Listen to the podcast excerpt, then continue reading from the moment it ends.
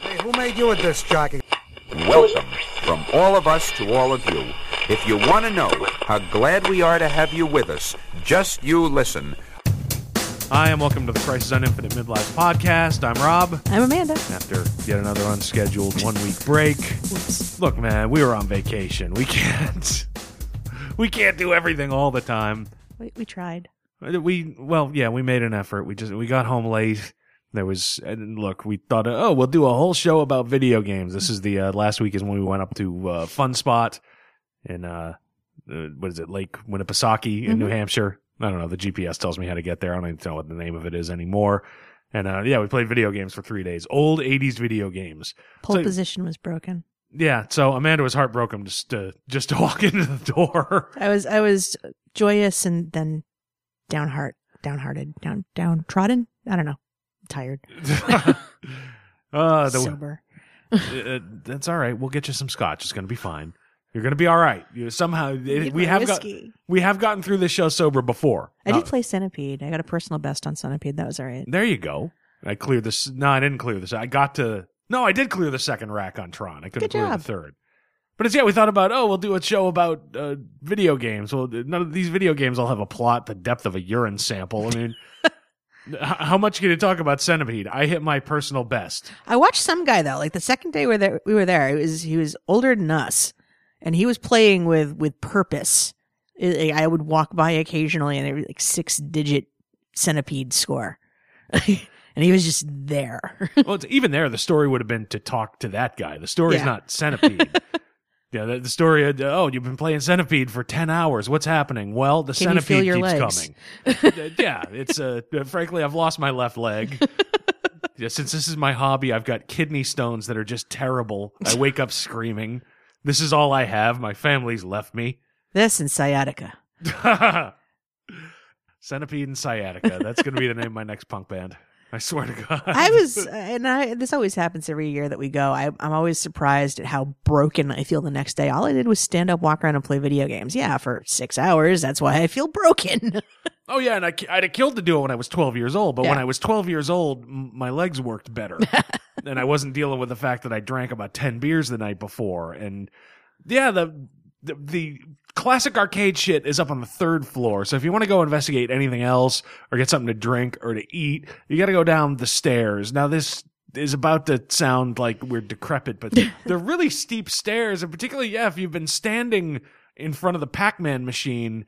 The other thing is these machines, I've learned as I have grown into adulthood, are really meant at, they're at a particular height so they can be played by ten-year-olds. Yes. Because their quarters, you know, go to the mafia just as easily as anybody else's, at least back in the eighties. But the problem is when you're six feet tall, yeah, you, you're bent over the Pac-Man joystick at a weird thirty-degree angle, sort of supporting yourself with your left hand while trying to work the joystick with your right, which sounds like the beginning of a terrible erotic story. But no, all it means is, yeah, your back gets all fucked up and... You know, no, you're working your core, man. Yeah, yeah, I'm working my core playing Pac-Man. I, I I wasn't able to sell that shit to my mom when I was twelve. I sure as shit can't do it now. But that, ultimately, that's that's the, you can't do a whole show about that. No. I played Pac-Man and did pretty good. That's the end of the story. I played Pac-Man. It was good. It was okay. Did you play Q-Bert? Yes. It was okay. I sucked at Q-Bert. I sucked at Q-Bert at twelve. I suck at it now. That's the other problem with half of these games. They call it a museum. Museums take better care of their shit. The, the Q-Bert stick, it's stuck. If you tried to go down to the left, you had to hammer it like like you were like it owed you money. The uh, the Star Wars machine I got to play once, and then I went back, and uh, it, it, somehow it had broken, so it only showed on half the screen. Mm. Uh, the, the Alpine ski, somehow they wired the screen upside, upside down. down. Yeah, that was good. uh, Millipede was all screwed up, so the, the very far left was off the screen, so you couldn't see fleas coming. Yeah, and that's a problem. Yeah. In a place of that many kids, you want to see the fleas coming. Uh, yeah, thank God when we played air hockey, there was nobody near us. At least twice we sent the puck into just weird orbit, like tooth-shattering orbit. We'd have Have, that was pretty awesome. We'd have put a kid in a permanent Nick Fury cosplay mode if, if you'd stand and try to play next to us. And it's New Hampshire, and I think they might have a stand your ground law, so. Oh, yeah, we'd have, we'd have taken a bullet. This would have been pure self-defense. Yeah. Oh, God. I, when, when we go to this place, I never play any of the ticket games. Yeah. The good thing about it is all the ticket games are on the first and second floor. Yep. You, you know the drill with these things. It's like at, at any modern arcade or amusement place. It's, oh, you play the video poker or the stuff that's meant to be like gambling, and you get tickets. And if you get enough tickets, you can go up to the counter and get something of value. Like if you got four thousand tickets, you can get a pencil eraser cap that looks like Cthulhu or some shit. And I, I got a buddy who I work with. He's like, oh, you're going to Fun Spot. When I was a kid, we had Fun Spot pint glasses. Get me a couple of Fun Spot pint glasses. I'm like, no problem. Well, they don't sell them. No. They're behind the fucking counter. So I go up. I'm like, can I buy a pint glass? They're like, no, they're five hundred tickets a piece. I mean, can I buy five hundred tickets? No, you have to play to get five hundred tickets. Can I mug a ten-year-old for his fucking tickets? And no, we frown on that. It's a family place. So I'm like, how hard can it be to get five hundred tickets? I've seen six-year-olds toddling around with their arms full of tickets like they're trying to save them from a flood. Like every round of Skee-Ball elicits like a ticket. Well, that's what I... It's like you look at, all right, what sells tickets? And there's video poker, and I don't have a good enough poker face to beat the machine, which feels nothing and can interpret nothing. Uh, they had one of these things, oh, you roll a bowling ball up over a hump, and if you can somehow do it with not enough inertia for it to come back, it like laughs in your face and gives you a ticket, something like that. Uh, there's some it, kind of whack-a-mole game that like spits tickets at you. Uh, yeah, and I'm like, I'm going to elbow the fucking six-year-old out of the way to play whack-a-mole. Yeah. That, uh, that's... Then there's some other ones that, that are just like, you know, th- throw your tokens in the machine and take your chances. Yeah, just pure animal gambling. Just yeah. like, uh, like Plinko for the desperate. Yes. It's like, oh, God, I need a pack of gum, but the convenience store is six miles away, and they, they repoed my car, and the only way I can get the taste of jizz that I... Out of my mouth, this is pack of gum for six thousand tickets. Tell me about your Plinko experiences, Rob. I've, I've, very detailed. I've had a, I've I've done some things I regret. At Plinko, the, including playing Plinko. And I got the big wheel, you know, like the big uh, Price is Right yeah. wheel, where it's big money, no whammy. And it's, yeah, there's the one spot that says five hundred tickets, but there's others. It, it, it may grab like your firstborn child. Yeah. But, but it, I'm looking around at the quality of human being playing these games, and I'm like, all right, I need to lose weight, but I don't think I have a diagnosis like this gentleman who's somehow lurching onto the wheel like it's the only thing keeping him upright. And that dude clearly was kicked out of Keno. Yeah. So... So, like, fine, I'll try Skee-Ball. How bad can Skee-Ball be? Well, Amanda has a little bit of talent at Skee-Ball, and uh, I do not. I th- there's there's the big loser ring that everybody gets in that gives you, like, ten points. I hit that about six out of ten. And then there's the middle one that if if you're not, you know, twitching with dementia and Parkinson's, you should be able to hit. I think I got that twice. And so, yeah, for my... ninety seconds of effort, I, I got three tickets. So I played Skee-Ball like three times. I wound up with literally eleven tickets, and I'm like, I'm sorry, Joe. You're going to have to cup your hands to drink or put your head under the faucet. I'm not getting your fucking glasses. I, I think you should have just given him the tickets and just said, you know, here, we've started a fund. I showed him. I, sh- I showed him the tickets. I'm like, they were five hundred apiece, and this is what I was able to get in ten minutes of Skee-Ball. You could buy your own fucking glasses. did, did he take it okay? Uh, he did. He was fine. Okay, so, that's good. That, that's the entire, literally, that's all the stories. That is all the stories. You can't do an entire episode about Fun Spot. It's a great place to spend three days it if is. you are an, a classic video game fan and find yourself in New Hampshire. They had a Jurassic Park game downstairs that was all right, but like, was like many tokens in order to be even effective getting off of one level. That's because it is the one like modern arcade machine that has been produced in the last ten years. Yeah. And it's, uh, yeah, you sat in it, and it really had the spirit of Jurassic Park. And that, okay, you sit here, and we're going to simulate you're in a Jeep, and you're holding a minigun, and your goal is to murder as many dinosaurs who are an accident of science and didn't ask to be born. But if you could just machine gun them into oblivion... almost indiscriminately as as if quail at a vice presidential fucking retreat. It certainly captured the spirit that uh, what's his name from Parks and yeah. Recreation as the smiling dude trying to trying to befriend the dinosaur, Chris Pratt. Chris yeah. Pratt yes, yeah, because they even wanted you to waste the herbivores. That's right. Just just mow down the herbivores. Just do it. They got my dick message. But yeah, it's like the one modern video game I've seen probably in ten years that came out. Not ten years. The, the last one I think I saw was a Terminator Salvation game. Yeah. Which is yet another. You don't get just standard arcade cabinets anymore. Now it's an experience. It needs to be this giant thing, almost with three D. Almost. And it's a, yeah, the Terminator Salvation, yeah, it was huge and had the, like the size of an old projection Sony. And you got a big rifle that, you know, you can fire grenades and shit from. And yeah, same thing with Jurassic Park. No, it kind of looks like a Jeep. Yeah. And you machine gun the fucking herbivores. Take this, crime against God! But yeah, otherwise, yeah, it's an old pinball and shit. And so, yeah, we wound up not getting home uh, until really particularly late and just didn't have a chance to record a show. Plus, last week was a busy week because, you know, the other thing, again, that has nothing to do with the show. But uh, yeah, I've been uh, looking for a new job and finally one has come through. But whenever that happens, it means, yeah, I had interviews and shit that I've had to do, which means I've been busy during the week. You know, our big long vacation, I did like three phone screeners and two in-person interviews. So it was particularly fucking restful. And then, yeah, I had to deal with the negotiation and everything last week. So then everything's set. Great. Everything's set up. I've accepted. And oh, shit, I got to do all this stuff for a background check. And at some point this week, I got to go pee in a cup because, you know, I, I, I develop software. Maybe a side gig of the job that wasn't on the description was driving a school bus full of kids. Perhaps. Or, or perhaps a Jeep with a minigun to mow down crimes against nature. You don't want somebody, you know, toked up on goofballs fucking no, doing that gosh. job. So, yeah, it's been an eventful couple of weeks, so we just weren't able to get to a, a show last week. And this show, it's going to be another one in the series of a few. It's going to be a little bit loose because we're taping this particularly late on Sunday. We're still going to try to get it up on the air tonight. air on the internet tonight. uh, it might not be until tomorrow just because, yeah, it's it's getting late. Because You'll know when we know.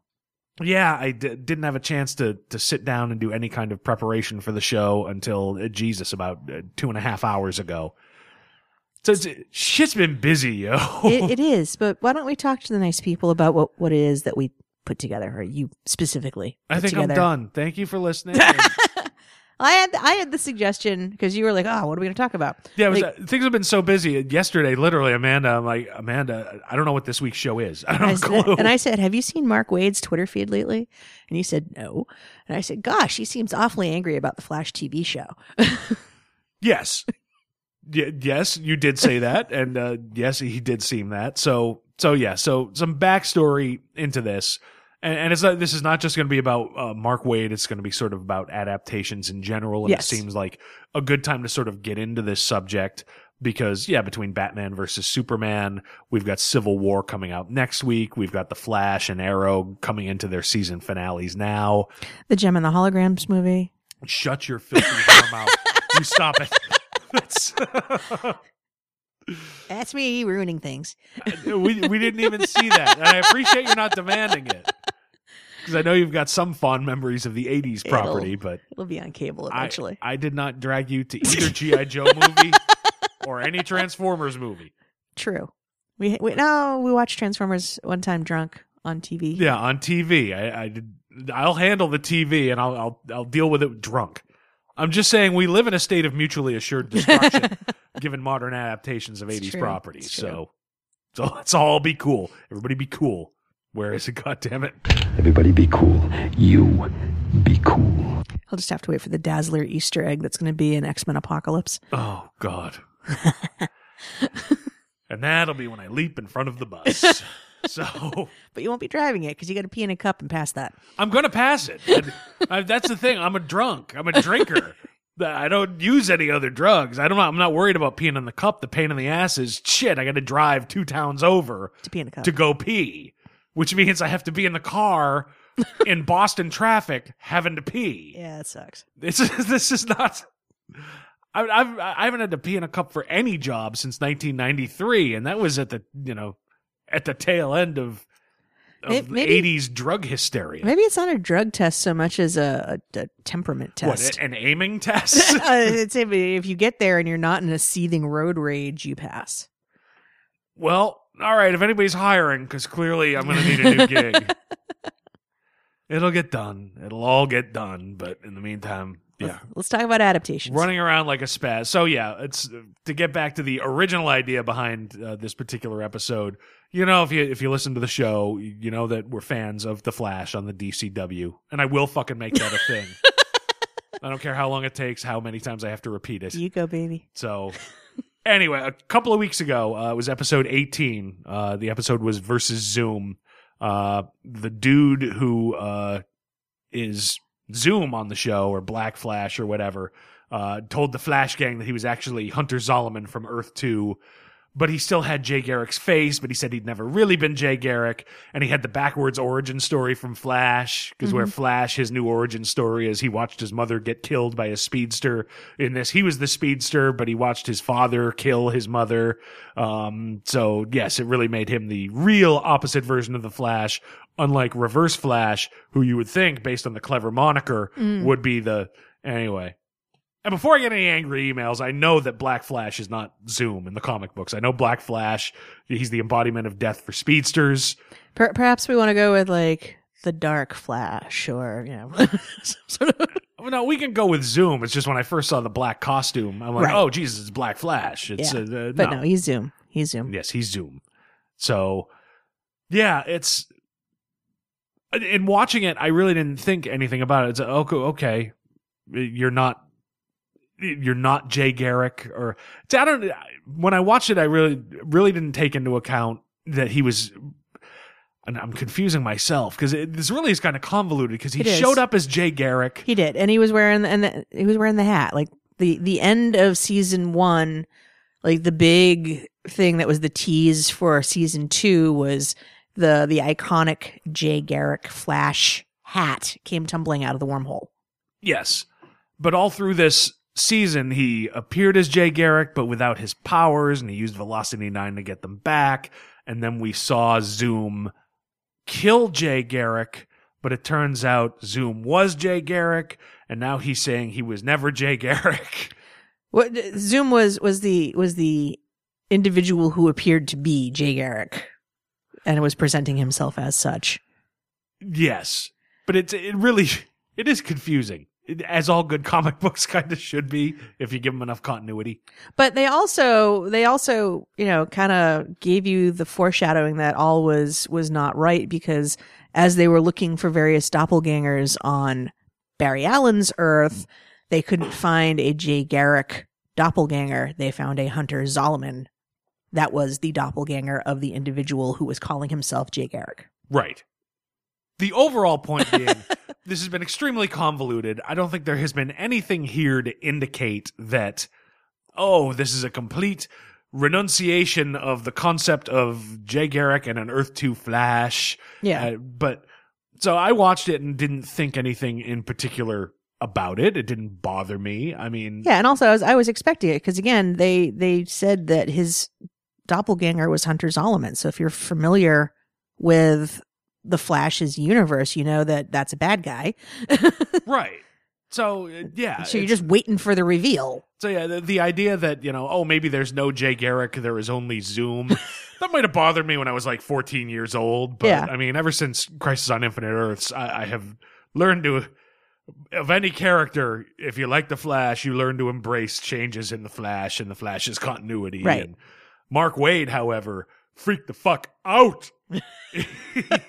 Go on. Well, so, yeah, on April twentieth, uh, Waid tweeted, and I'll just quote him out, wow, wow, wow, for the first time, the Flash face-planted, an episode slash reveal betrayed any goodwill. Sorry I watched. Uh, hashtag heartbroken. Jesus. Uh, second tweet, my complaint is bigger than plot. It's about pissing on legacy.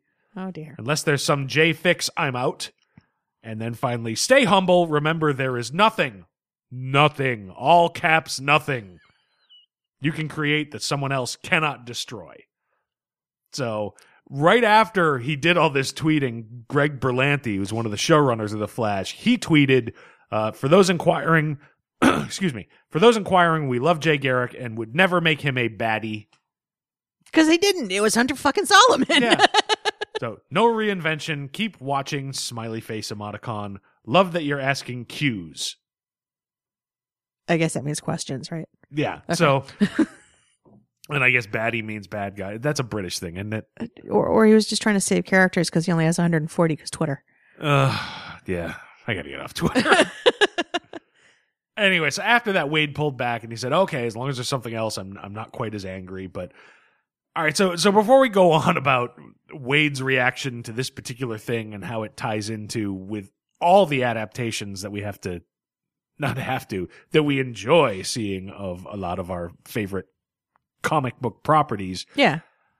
If Hunter Zolomon is not Jay Garrick, but Greg Berlanti is saying that Jay Garrick is not being crapped on with this whole thing, how, how do you th- how do you think? I have a theory.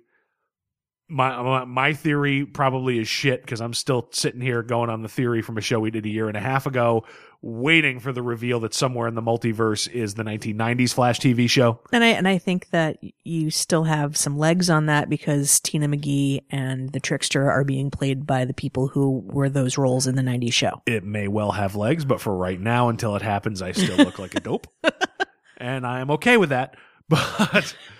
So yes, I have a theory. I'm interested in, do you have any theories based on what we've seen, well, how I, this could play out, where Jay Garrick could fit in? I think it's a lot of much ado about nothing. I, I, I get people feeling betrayed because they wanted to believe that it was Jay Garrick, and the actor, they did a really, really great job casting an actor who, once you got past the fact that he wasn't the right age, had... Yes. Um, had a, a really sort of believable kind of fatherly mentoring persona that was Jay Garrick-like. However, um, they dropped enough hints that he was Hunter Zolomon and were able to cleverly um, sort of hide the fact that the speed came from Velocity nine for, by giving him Velocity nine. Let's play another exciting episode of Hide the Zoom. that, that sounds filthy. The role of Zoom in this particular reader's play will be played by Salami. Now, I don't know. Really, I'm twelve.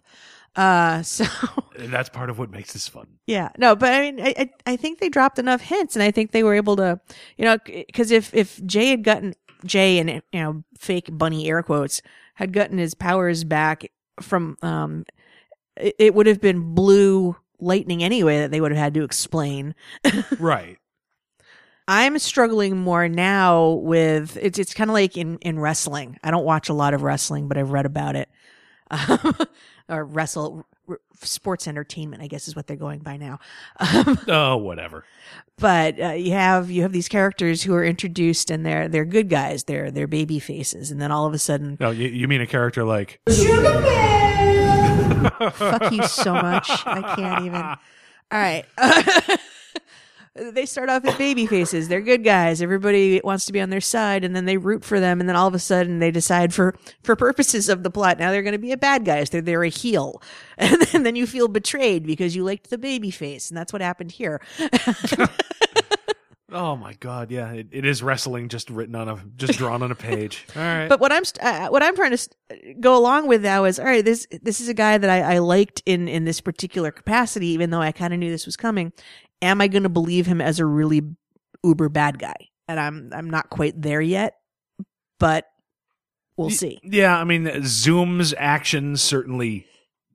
You, you have to say, yep, okay, that, that, that guy's a dick. Yeah. Um, but yeah, without the face on it, it's, yeah, there's still a certain cognitive dissonance. Yeah, when he takes there. The mask off and and it's, it's, you know, the, the character formerly known, known as Jay Garrick. Right. uh, I was like, oh, I don't know.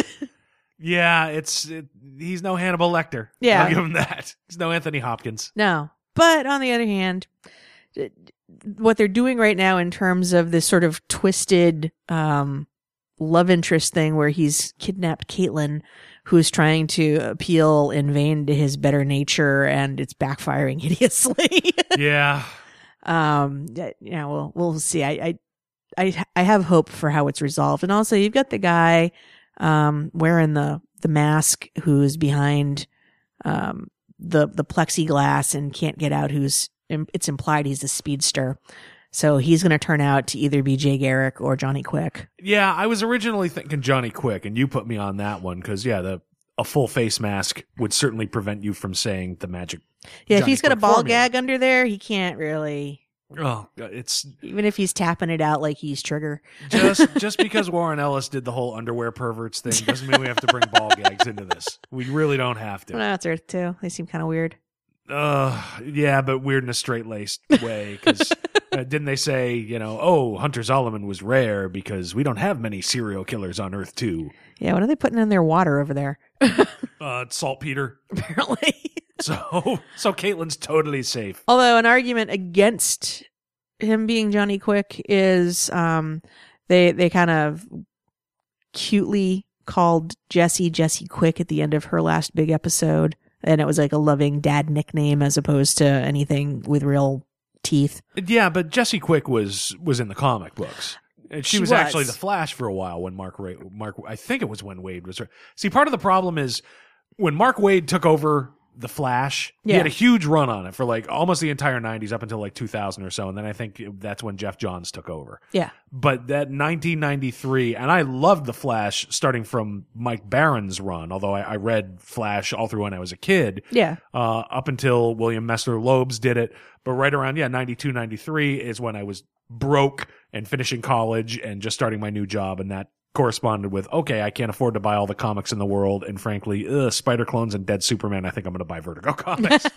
So a lot of Mark Waid's run and Geoff Johns' run I did not read because I didn't start to get more back into the superhero comics until the the late, late nineties, early two thousands. Yeah. So I've bought a lot of those trades, but in my head, I can't keep track of all of them because, yeah, I forget certain areas are Mark Waid, and certain areas are Geoff Johns. In general, I can keep track of it with, okay, if it's really, really focused on uh, Flash and Legacy with bringing in Max Mercury mm. and Jay Garrick, and that's probably most likely Mark Waid. If it's uh, Wally in a situation where, uh, oh, he has suddenly decided he's more blue collar, and, all right, that's probably Geoff Johns. But yeah. It's hard for me to keep track because I, was... I, I grab the trades, catch as catch can. Yeah. Now, all I was saying, though, about the, the Jesse Quick thing is if, if you if you make it a cutesy dad nickname... It sort of takes the the importance of the name down a notch.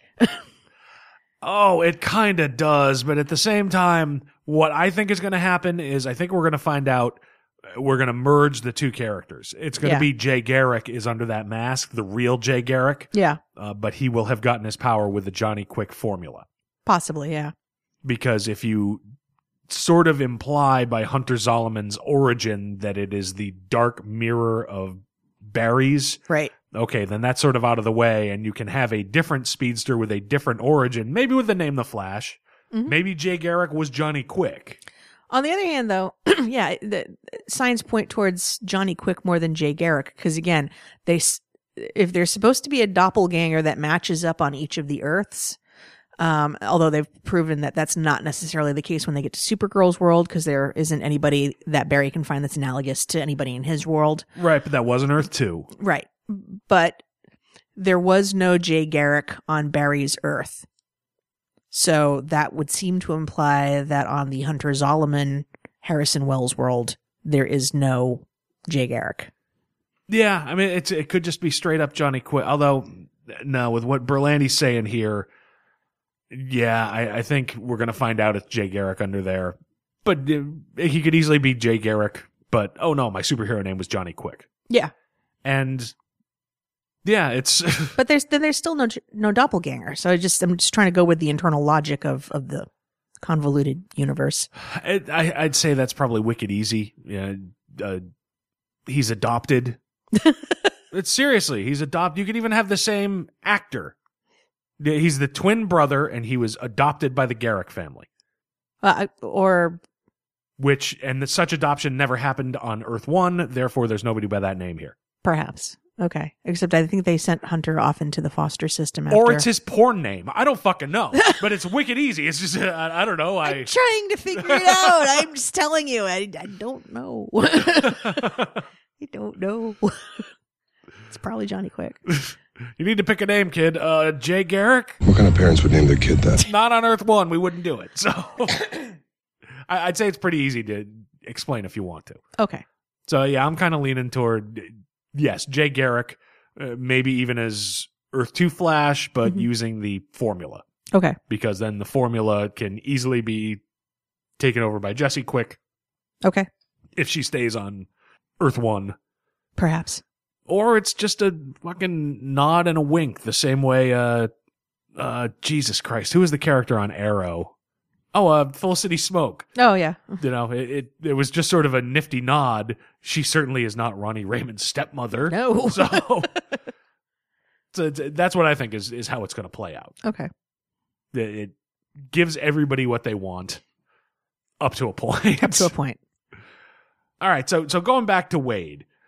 Uh, yeah, like I said, he, he clearly feels he's got some skin in this game. Because yep. he, he wrote, well, he wrote wrote the book for so long. He wrote the book for, for years and years and years. Um, yeah, and you know, a lot of the stuff that you associate with modern era Flash, he create he created Impulse. Mm-hmm. You know, yeah, he was the guy who really took the concept that came out of Crisis on Infinite Earths of, okay, if Wally can take over for Barry, then legacy is important in the Flash family. So yeah, let's have knowledge passed from Max Mercury, yeah. from uh, Jay Garrick. Uh, we have Impulse. So we've got a new kind of Kid Flash for mm-hmm. Kid Flash, becoming Flash. It made Jesse Chambers the Flash for a while to to make that concept of legacy even stronger. So yeah, he's he's got skin in the game when it comes to how the Flash is portrayed. Now, with that said, how fair is it for him or for anybody else to really, really get pissed about? And it's hard to say because we did a whole episode with uh, with Benari and Ross where we got pissed about changes for interpretations for things that are going into different mediums. But how fair is it to get really pissed when people make changes to try to make the characters that we love from the comics work in these other mediums? Because I've always had the theory, the thirty million dollars theory. Yeah. The twenty to thirty million dollars theory where if you are just talking about the pure, pure geek dollar, that is your ceiling. Yep. And if you look at things like Snakes on a Plane and Serenity and the first couple of weeks of Watchmen when it was in the theaters, it, all of it plateaued at twenty, thirty million. Mm-hmm. I've talked about this theory before. Yep. So yeah, if you if you just want our money, that's as much as you're going to get. Generally, yeah. So, I mean, if you look at, I, I even did some math around it. If you're talking about pure comic geeks, the, the biggest selling comic book in March in the United States was? What was it? Take a guess. In March in the United States? Yes. Batman? Yep. You know, take a guess how many copies. Um, is it in millions or thousands? It's not millions.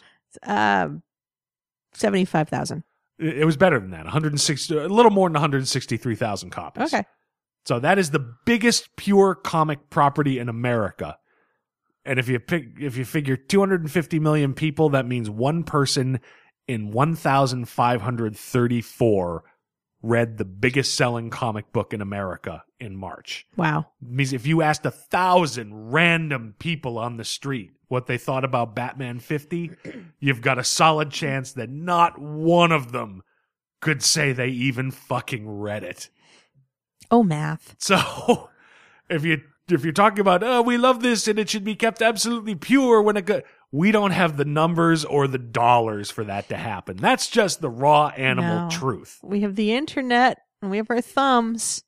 Yep. And hey, the Batman fifty, that's still there for the you know, one hundred sixty-two thousand nine hundred ninety-nine other people. Yes. You know, who went to get it. It said, no, it's still there for us. No matter what Ben Affleck and Zack Snyder did. Mm-hmm. But the reality is we don't have enough money to make sure that's what happens when it goes to a T V show or a movie. Right. Um, I mean, as far as... As far as the, the television property is concerned, I mean, I, I don't think I'm innocent necessarily of, um, or even, you know, comic books in general. I, I don't think I've been innocent even on this show of, of trying to, of, of, of being in a place where I don't, I'm having difficulty giving somebody the benefit of the doubt. Like, we went through this with, with Snyder and some of the Batman stuff around the Joker. Um, I went through this with Dan Slott on Spider-Man. Uh, it's none, none of us is, we are all complicit in our own way of somebody taking over something even within the comic books and us saying, nope, that's not right. Of people. I took take- issue with, um, on the Walking Dead television show, how they chose to characterize Andrea. Um, versus her characterization in the comic book. So, I mean, it's... What, to turn her into half a retard who doesn't think before she acts? Yeah. And then fails to act when she should? Willing to cozy up to the, the nearest strong man. Yeah. Hey. Please club that wolf. I'll cozy up by the fire for you, Throg. keep me th- keep me safe, Throg. Yeah, like, geez, when did Andrea's story arc turn into Quest for Fire? Um, and another movie on my list that is quietly being checked off. In any event, um, I, I think that your your willingness to suspend your disbelief and go where the story or where the writer of the story, the creators, are taking you, um, depends on on just how how much the story is working for you. I think in Waid's case in particular, he's coming from A, a very different experiential um, reference point than the casual fan. Oh, absolutely. So he's he's entitled to his feelings. I don't know that calling other creators out on Twitter was the way to go with that professionally, but what do I know? Um, yeah, well, you know, many producers actually listen to this show. I, I, I, on the other hand, have, have called D C out for those fucking Twix ads. So, you know, like, as you should, as you fucking should. My God, why do we even have a podcast if we can't shriek at D C about rank commercialism? In any event, um, I, I guess it's it's it's how the story hits you. So since I I took enough cues to realize that that wasn't going to be Jay Garrick, the reveal, while it confirmed it, wasn't the sucker punch that it clearly was for some other fans. And I think that if you're getting the desired audience pull that you want, then you're probably doing the right thing for your story, but and not all stories are for everybody. Well, yeah, and you, you have to do certain things differently than the comic book. You just flat out have to. The only direct comic book adaptation ever has been Sin City. Yeah. And that worked more as a curiosity than anything else. I mean, I, I'm, there are yeah. certain things in Flash I'm taking issue with as the story goes on. Um, the actress who's playing Caitlin Snow, I don't know that they intended for her Earth two doppelganger to exist as Killer Frost for as long as she did, because the longer she's going on, the more she's sounding like Leonard Snart. And it's like, like, oh, okay, all, all cold-based characters all sound vaguely like Wentworth Miller. Great. Yeah. Like, but you know what? Wentworth Miller is kicking the living shit. Well, that's just it. I don't mind it when Wentworth Cold. Miller does it, because he he fucking originated the the characterization. the, the the actress playing Caitlin Snow's Killer Frost doppelganger, it's just like, I'm not sure what to do with this. All right, I'll be cold and flatly sarcastic. That's working for Miller. Like, hey, and, and it's from the same crew that that writing could be coming into play. It may not just be her. Yeah, I suppose. It's uh, there are going to be things that. that just don't that don't come across the same way, and some are going to work and some are not, and some are going to be based on uh, casting choices. You know, look, when it comes to D C's Legends of Tomorrow, I'm really enjoying that show, but there is so little chemistry between Ray Palmer and Uh, and Kendra Hawk—it might as well happen in a clean room. It's so just empty of reaction. It's, it's true. It's it, true. Maybe a decent writing choice, but man, if there's two actors that it just can't can't carry it off, you know, it's the two of them. Yeah, it's true. So sometimes it's shit beyond your control. Yeah. Um. So I mean, we've been talking about this with Agents of S H I E L D. How uh, what's his face who played was it Grant Ward as the character? Yeah. You know, yeah, it's Trebuchet, friend of the show Trebuchet, called him Agent Abercrombie in the first season. And they realized, shit, this character is crap, and this guy is playing it like ass. Nobody likes this character. We need to, but we have him. He's under fucking contract. We got to pay him anyway. But he's so one, let's find something that maybe he can do. And he's been a yeah. far more compelling villain. Well, that's just it. I think it's it's it's he he became a far more compelling villain. So there's a case where they went from babyface to heel, and I was like, yeah, okay. That, why didn't you start there? I think it was purely on a casting choice. Yeah. And there's. For a hero, nobody fucking liked him in the first season. I can't think of anybody who said, oh yeah, Grant Ward, that's why I tune in to Agents of fucking S H I E L D. No, it's, oh, no. This is not fucking working. And it's another one where, yeah, almost no chemistry in between uh, him and what's-her-face who plays uh, Daisy, Skye in the first season. So, yeah. All right, fuck it. Let's do something different. We may see that with Legends of Tomorrow. We may We may never see Caitlin Snow is Killer Frost again after this season, because people may say, yeah, she ain't carrying it. Yeah. You know, as as a squint, as a as a lab geek. She's fine as a lab geek. And and also, you know, again, swinging the pendulum back the other way, um, Greg Berlanti and crew have done something that not even Geoff Johns was able to pull off. Uh, they made Vibe interesting. Oh, my God, if you'd ever fucking told me. The minute I realized that he was supposed to be Vibe in the first season, I'm oh, like, no. oh, no, why, why Vibe? They're why? Watching the sad, like, we had this sad countdown to like when he would turn into Vibe, and it's like, oh no, oh. Yeah, but it's, okay, they took this character and they did something, number one, they made him likable. Yeah. But number two, all right, let's do something different with the powers so we can use the name, but uh, anything that happened in the comics, including what Geoff Johns did, we're after New fifty-two, and so we're not going to pay any attention to that, and that worked. Yeah. As comic fans, there are things that can be changed that somehow we'll accept. And certainly, I think when it comes to a character that is as widely uh, ignored and scorned as Vibe, you can do almost anything you want to him. Yeah. And nobody will really care. Geoff Johns might weep a silent tear every night going, I did my best, but this is all anybody wants from you. But this is, this is, this speaks back to the point we were talking earlier. So if you can, if you can take a character like Vibe and do anything you want with him because Vibe, um, um, that becomes so much more challenging once you start taking the name of a character who is a legacy character like Jay Garrick. And even if the character isn't really Jay Garrick, that's where you're going to start messing with people's feelings. And that's, that's where it becomes tricky. I think they pulled it off successfully. Clearly, clearly others did not, because they've got such strong feelings attached to the, to Jay Garrick. But again, you go back to, and I, we've talked about it before, you know, Dan Slott choosing to, you know, air, air bunny quotes again, kill Peter Parker and have Doc Ock take his place for a year or so. That's a big fucking deal. Um, oh yeah, because again, a legacy character. Um, you know, even something as as as stupid and now not really talked about because it was awful, like um, taking Gwen Stacy and having her have Norman Osborn's babies.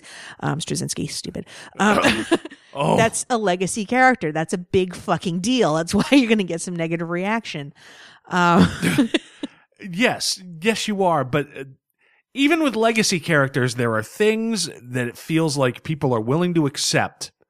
That it really depends on the nature of the property and everything else going on in it. I mean, because we've been seeing these compromises made, and there have been always certain contingents of people who are just hardcore comic fans, of which we could uh, look, we've built a fucking radio station with our own money to be able to talk about comic books every week, yes, or every week-ish, depending on depending whether, on our energy level, yeah, and if we're in New Hampshire. If we're, yeah, we're in New Hampshire looking for work, whatever. Hungover, uh, tired, something good on T V. Anyway, but uh, but there's, there's certain changes that get made to characters, some large, some small, but it seems like you're willing to accept them. Uh, like uh, going back to s- almost Superman the movie, you know, with uh, the the big red S that Superman chucks off his chest in Superman two to wrap up Zod. I mean, the fact that Superman fucking killed Zod and Non and whatever her other name was. He flat out killed him. He chucked him into a crevice. They fell to the center of the earth at the end of Superman two. It's true. Nobody cares. Because it was a movie and it was big dumb fun. Yeah, but Superman kills General Zod in Man of Steel, and my childhood took it in the ass, if you listen to everybody in the free world. My childhood has an ouchie. Yeah. show me on the doll where your childhood was destroyed. But it's uh, all kinds of stuff. The, the Batmobile and the Batwing having machine guns. Yeah. In uh, the first Batman movie. You know, everybody's you know, for Batman and uh, but, Batman you know, versus Superman. And again, I think we fairly well buried that movie in our episode two or three weeks ago. Yeah. Even though there were parts of it that I'll still say I liked. It, it was not a very good movie. Zack Snyder really does not have a good handle on Superman. But the whole, you know, oh, to murder Batman with machine guns on the Batmobile. Well, he had Batman strafed a city street crowded with people in the middle of a panic riot at the end of Batman trying to kill the Joker. Yeah. And that's uh, that, that's okay. That's all right. But, you know, the internet didn't exist back then. So all you were confined to were some, some angry people maybe talking about it on their, their vax system. All right, fine. Spider-Man, organic web shooters. Yeah, okay. So, some people complained about it, but it's it got assimilated pretty quickly to, to the point where Straczynski made that canon at the time yeah. in the Spider-Man comic no, you're, after, you're right. I think, the other. You know, it did... The X-Men getting leather uniforms. You know, people complain, oh, God, it's our first big superhero movie in a while. They're afraid to actually make them superheroes. And they made a joke in the movie about wearing spandex. Yeah, but Grant Morrison and New X-Men went straight to the leather costumes. Yeah. Right around the same time. Yep. And even in Marvel, the Marvel movies, everybody says Marvel's getting everything right. They make changes. It's true. That nobody seems to mind. Uh, you know, nobody's got a secret identity except Spider-Man, supposedly, is going to be the one with a secret identity uh, coming up in Civil War. You know, Bucky's not a kid's sidekick. He's an adult. You know, Hydra, oh, they're not really Nazis. They're like worse than Nazis, and we're just not going to say Nazi. You know, Asgardians, they're aliens. They're not gods. They're they're aliens with godlike powers. Uh, Tony Stark created Ultron. You know, even though we've got Hank Pym over here in this movie coming out, we're going to have Tony say, fucking Iron Man killed a bunch of fucking people in Iron Man. It's true. He dropped into a war zone. He blew up a tank with a rocket and then left the leader to be torn apart by the locals in a move straight out of the Authority. But nobody seems to mind that. And I'm just wondering, why do you think that some of these things are a big deal and others aren't? You know, the Superman kills General Zod. It's the end of the world. Tony Stark fucking leaves people to die, flamethrowers his captives, fires rockets at tanks. And well, it's like, oh, no, a- that's just good, clean superhero fun. You're right. I, I, I again go back to how how much of the rest of the story did they get right so that the audience is willing to suspend enough disbelief to go with you despite the disparities. Leaving aside the separate point that with all of that death and destruction in, in the Marvel universe, there that's leading up to Civil War. So they're, they're making smart choices to address the body count in a way, because with the Sokovia Accords and all of that. Right. Um, whereas in the D C universe, not only do you have, um, that same issue with, gosh, you know, so much violence and death and destruction and characters behaving not as they seem to in, in the comic books. And they aren't getting the fucking characters right. Okay, that that makes a certain amount of sense. I, I could get behind that. So, you know, going back to the Flash T V show, when everybody talks about how, how much of it they are getting right and, and how it's it's a, a superhero story that isn't afraid to be about, you know, flights, tights, capes, cowls. It's fun. It's bright. But yeah, then we have this moment where they are taking a different tact with um attack with uh Jay Garrick, who isn't even really Jay Garrick. It's it's because they chose that name, and it, it's a, it was a loaded choice. And for some people, they're willing to go with it going forward as the audience, and for some other folks who are have have much more deep, meaningful whatever associations with Jay Garrick for whatever reason, they're taking issue with it. And I get that. I I, I would imagine. As a, a Doctor Who fan, it would be like if somebody decided that they were going to name drop Sarah Jane or Harry when they hadn't already, you know, been portrayed in the in the show, and and then it turned out to, you know, not actually be them, but to be like a Zygon or something. Okay. And I was like, ah, what'd you do to that character? I think I know who Sarah Jane is. Actually, actually, right now, since they haven't had um, this character back on the show, for me, on Doctor Who, if they were to have the Doctor run into somebody pretending to be Leela, and they and they specifically named the character Leela, and then it was revealed that it wasn't actually Leela. Um, she was a character from Tom Baker's Doctor Who. We've talked yeah, about her on the show before, name. But for those who haven't ever heard the show before, um, she's like my favorite companion ever.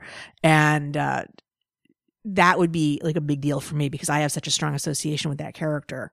I could see where I could be angry if the story I felt wasn't respecting that property. And and Doctor Who in its own way is probably a good example of this overall, because that constantly has to deal with the fact of you've got an overarching story with elements that by nature are constantly changing. The interpretations are changed. The fucking casting is changed. Yeah. You know, I, uh, the one example I can think of beyond fucking a whole bunch of doctors are the, the Master, who I have no idea what the Master was in early Doctor Who, but just since I've watching it, been watching it, having it gone from, uh, what's his name? John, so the, the dude from um, Life on Mars. Sims. Yeah. To, uh, oh, now now you're some form of uh, horny dominatrix woman with a rocket launcher or something.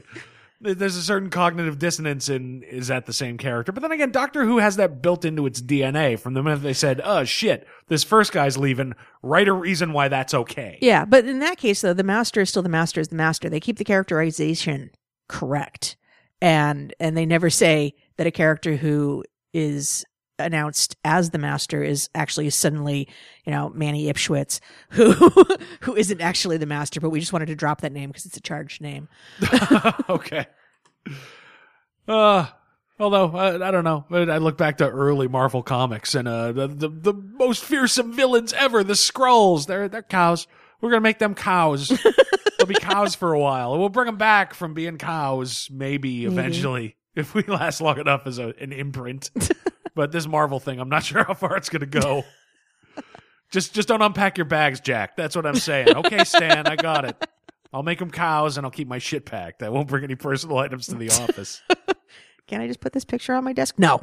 But, so, I mean, do you think, do you think it really all just comes down to how overall the the story is? Because in the case of the Flash, I don't think there's a person who is a fan of superhero comics who can look at the Flash, unless the unless you're militant about the Flash, as mm-hmm. Mark Waid clearly is, who can look at that series and not say they've really they're they're they're batting they're not batting a thousand, but man, they're they're hitting it pretty hard. Again, I. I I think that Wade in particular is bringing a different experiential set to this in terms of, you know, he's been a creator of this character. So I mean, certainly, but I mean, what I'm that kind of reaction I think is emblematic of serious comic book fans. No matter what, obviously he's going to have a particular reaction to this particular character, but we've all got a particular character. Yes, he created it. I mean, he didn't create the Flash, but he was a creator on the Flash. Yeah. But we all kind of have that kind of mine for certain characters. But again, using your own sort of analysis of Waid's impact on the Flash universe, the idea of legacy characters and and the importance of those legacy characters, Jay Garrick being one of them. So a- again, if you're going to name drop as a as an alter ego or an alias, Jay Garrick, that's it's a loaded name. Yeah, it it is, and maybe I'm looking at this more at a general a general case of a reaction for a an adapted property. Uh, the example that I'll go with is the, the first Sam Raimi Spider-Man movie. Yep. Okay. Uh, if I watch that now, that movie's not really good. No. Uh, Peter Parker has big, dumb, mawkish, s- sappy monologues, and he's a real goddamn sad sack, and the best part of that movie really is J. Jonah Jameson. Oh, God, yes. But so I own it on D V D. I have not upgraded it to Blu-ray or watched the D V D. I find it difficult to watch because as a movie, it's, oh, Jesus, can you just stop drooling after Mary J? For Christ's sake, you live in New York City. There's got to be somebody else. This devotion to Mary Jane comes from nowhere in the comic book. It's just hard to watch. Jesus fucking Christ. It's just... But I was willing to forgive all of it the first time I saw it because I saw Spider-Man move the way I thought he did from reading the comic books for thirty years. I forgave a lot on the first viewing because they got those pieces right. Watching him swing through the air in New York City and using the webs, it was it was all of a sudden like, oh, screw the story. It's just just just put this on a loop for me. Yeah, it's like, oh, organic web shooters. I, I don't I don't care. That uh, I'm watching a man web sling yeah. through New York City. It's, you know, that, oh, I talked to my friend Spider-Man and he gave me this little speech I'd like to relay to you. Yeah, I'm going to pretend this isn't happening because you're, you're going to web sling again in a minute. So it's watching it now. It doesn't work for me. I can't watch the first Spider-Man movie. Yeah. But it's it's all about how much a story gets right. I mean, even with, say, Deadpool, so much fan love for that movie and it, and so much box office success for that movie comes down to how how seriously the the writers, directors, Ryan Reynolds took that character. So much so that if you're talking about adaptation pieces, um, teenage uh, Negasonic Teenage Warhead, nothing like what she was in the comic. In the comic, she's like a, a psychic clairvoyant. Well, it's, uh, that that comes down to the same thing as Vibe. Nobody gives a fuck about Negasonic Teenage Warhead, right, except Grant Morrison, who probably you'd have to put, no, look, this is the script page where you came up with that character. Yeah. What? I'm sorry. Can I have some more of the bag of mushrooms? My point being that... Yes. That it's it's about what you get right with it so that it resonates with the audience, less so than than... the choices that you make to steer characters in directions they might not otherwise have gone. How how tonally correct overall is the story hitting? So for some people for for whom the Jay Garrick piece is not hitting, other than seemingly making the character a heel, what else went wrong for them? That this was such a sucker punch. And I can see that. I guess it makes sense. For me, it's just... It, it's tough because I, I think I tend to be more forgiving of changes and adaptations as long as it works overall. Yeah. Uh, yeah. It's, and it's hard to say, you know, consider I just said I can't watch the first Spider-Man anymore, but I was, you know, things like, you know, oh, organic web shooters and, you know, so the little things that would make you say, that often make comic geeks say, no, you fucked it up. Why'd you change it so much? That didn't bother me. Mm-hmm. Because, yeah, so much of it, at least visually, was right.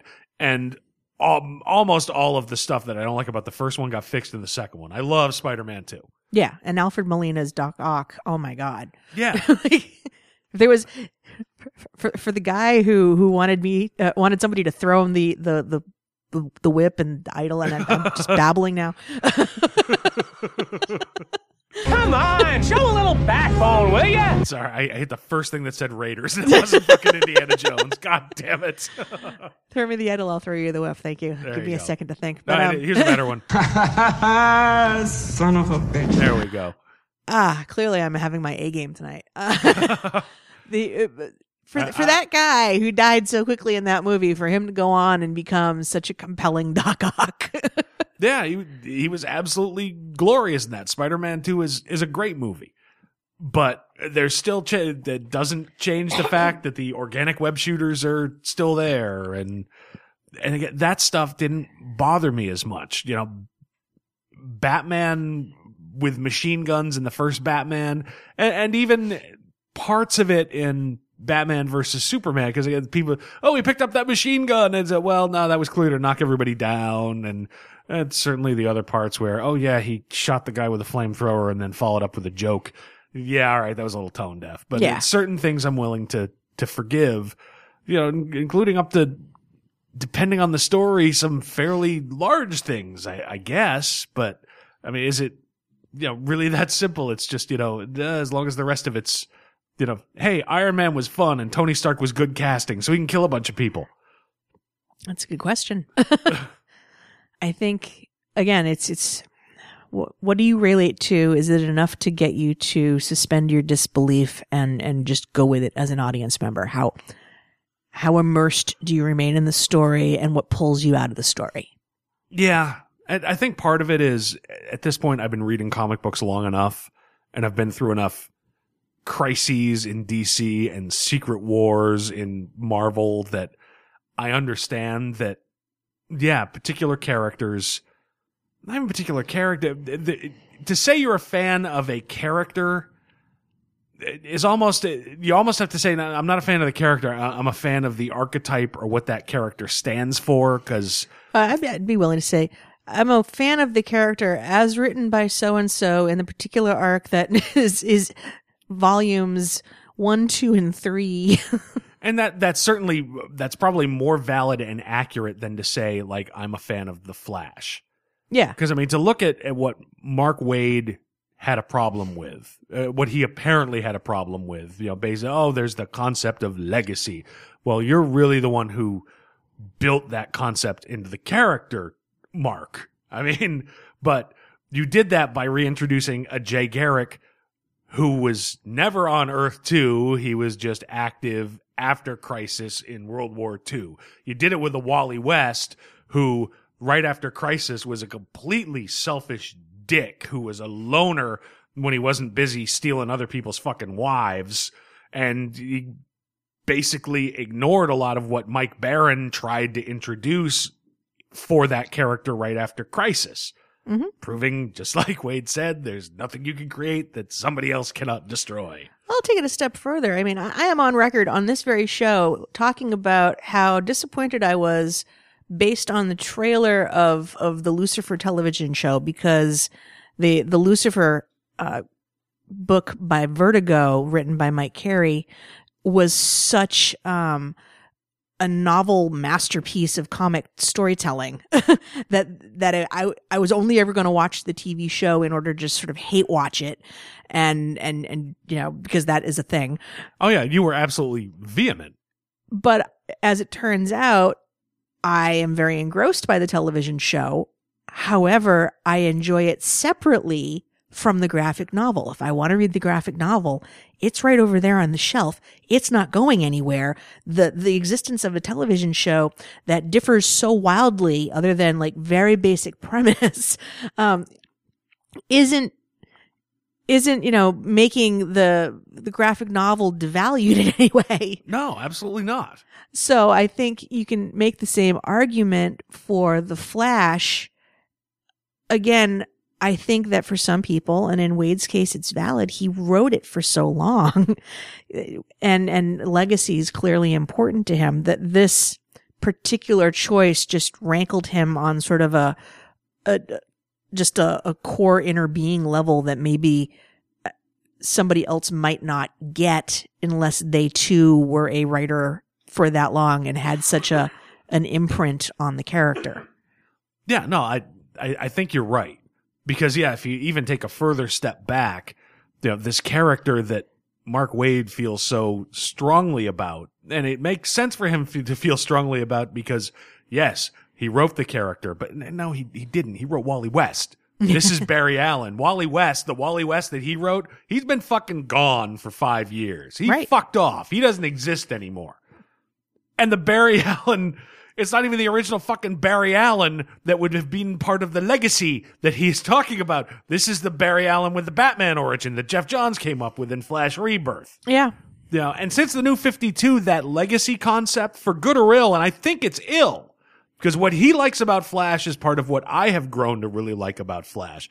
As much as I love the Mike Baron run, where he was a selfish prick and... Yeah, had limited powers, and he tried to come up with, you know, okay, if this guy has this kind of powers, he'd have to eat this much and sleep this much. That were really novel things, but the character of, of Wally West, he's a prick. Yeah.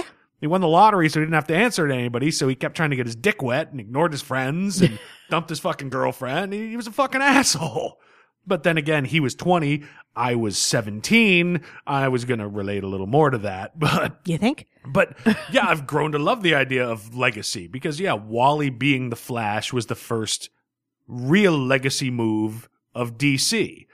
Everybody says D C is the legacy. Oh, people, you know, the identities transfer. And that only started with Crisis. And I wonder how much of this, though, is also, um, we've not seen, we, we've only seen a couple of characters who would have been part of the Justice Society. And so far, I, we've not seen justice done to their characters. So for those individuals who, uh, with the exception of, I think, um, the, the kid who will eventually become Mister Terrific. I think they're doing a good job with him on Arrow. Um, yeah, he's he's he's fun. Curtis Holt. He's, um, he's not what I picture when I picture Mister Terrific. But that's also a case of, uh, I think, in a way, m- kind of like what they did with Vibe. Fuck it, we're just going to do this. we're just yeah, and it's that's working for me. I mean, if you look at Arrow, the Arrow, the Green Arrow on Arrow has nothing to do with the character of Ollie Queen from about nineteen sixty-nine until the New fifty-two. Yeah, they're they're making him Batman light. Yeah, and that was always the original intention. Well, we can't get Batman, but the Chris Nolan Batman movies are making a mint, so let's do a dark-driven vigilante, and Green Arrow is available. So let's just do it, and let's go with his original origin where he was a millionaire and... And hey, that, that's fine, but, you know, I personally love the Mike Grell Longbow Hunters and yeah. his run on Green Arrow after that. Now, that's the Green Arrow I grew up with. It doesn't mean I can't like the, the Stephen Amell Arrow. the, I, I really enjoy that show, but it's, it's got nothing to do with what I grew up with, but I'm willing to accept it. If I were a Green Arrow purist, you know, at Jesus, I'm sure my brother, who stole all my fucking Mike Grell Green Arrow comics when I went to college. Are you listening to me, motherfucker? I know what you did. We know you have them. Yeah, but, uh, oh, he doesn't have them anymore. I guarantee it. But, uh, yeah, it's, uh, I, I bet he, I haven't talked with him about it. I bet he doesn't like Arrow. I'm sure he has strong feelings on the subject. But it's, that's why you've, I'm as guilty of it as, as other people, but I, I try to be more understanding with adaptations because even within the comics, this shit just doesn't stay the same. Yeah. You know, you can say you're a Flash fan, but, you know, I've been reading The Flash on and off, but I, I consider myself a fan of the character, if not rabid, but I probably bought my first Flash comic book when I was six years old. Mm-hmm. So, yeah, I mean, I've seen The Flash be Barry Allen and Wally West and Barry Allen again. I mean, just... I, I wrote them all down. If you say you're a fan of even the Wally West Flash, now I'm a fan of Wally West. Uh, okay, since nineteen eighty-six, Wally's been a millionaire who can run at the speed of sound only, who has to eat all the time. Uh, he's he's been uh, able to run at the speed of light with a Flash gang that has a crippled former former speedster, uh, it's, uh, Jerry McGee, who took who became Speed McGee when he took Velocity nine and crippled him, because his metabolism couldn't keep up with it. Uh, but also on the gang was uh, Speed's ex-wife, who Wally was banging, uh, and a big fat guy named Chunk, who could teleport shit. Uh, he was also the husband of a T V personality who had ties to speedsters in the future and the past. And then he was just a blue-collar dude in Keystone City. He was the father of two superpowered kids who then vanished into the Speed Force to keep them safe. Then he came back to be a backup Flash to Barry Allen. Now he was a black kid who got powers for a couple minutes before sacrificing himself. And now he's going to be uh, Kid Flash in D C Rebirth. Can I stop you for a second?